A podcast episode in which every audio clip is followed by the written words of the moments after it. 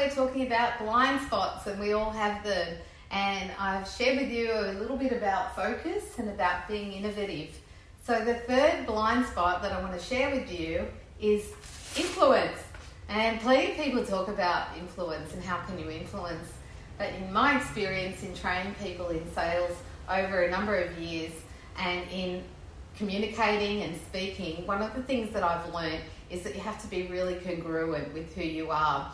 So, influence comes from a place of knowing who you are and what you have to offer. And along with influence comes confidence. So, how do you do that? I think the first step is recognizing what it is that you have to offer that nobody else in the world has. And then you start to realize that you do have value and you're able to communicate that value. The second piece of influence is being able to articulate your value. And a lot of that comes down to your money mindset, how you think about yourself, what you think that you're worth in the market.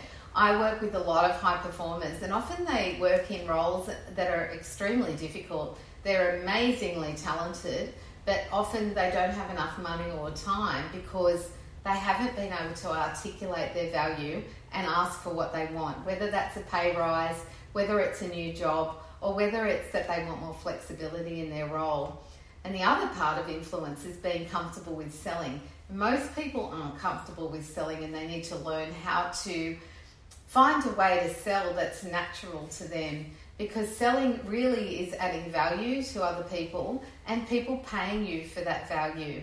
And we all have transactions going on all the time. I remember when I started to sell, I was terrified of selling. I, I was just a, a complete nervous wreck the first time I stood in front of a group and had to sell something. So it is a skill set that you learn and you get better at. And one piece of being able to articulate your value is your mindset.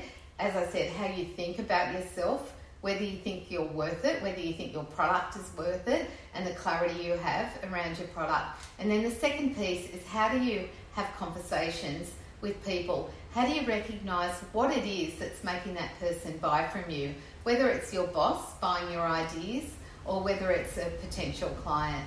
So, influencing comes back to you and how you feel about yourself. And the more work that you do on the inside, the more that will reflect on the outside. And it's honestly a lifetime journey. So I would encourage you, the first step is to write down what is unique about you and what value does that add to the clients that you might serve or to your boss or to your team.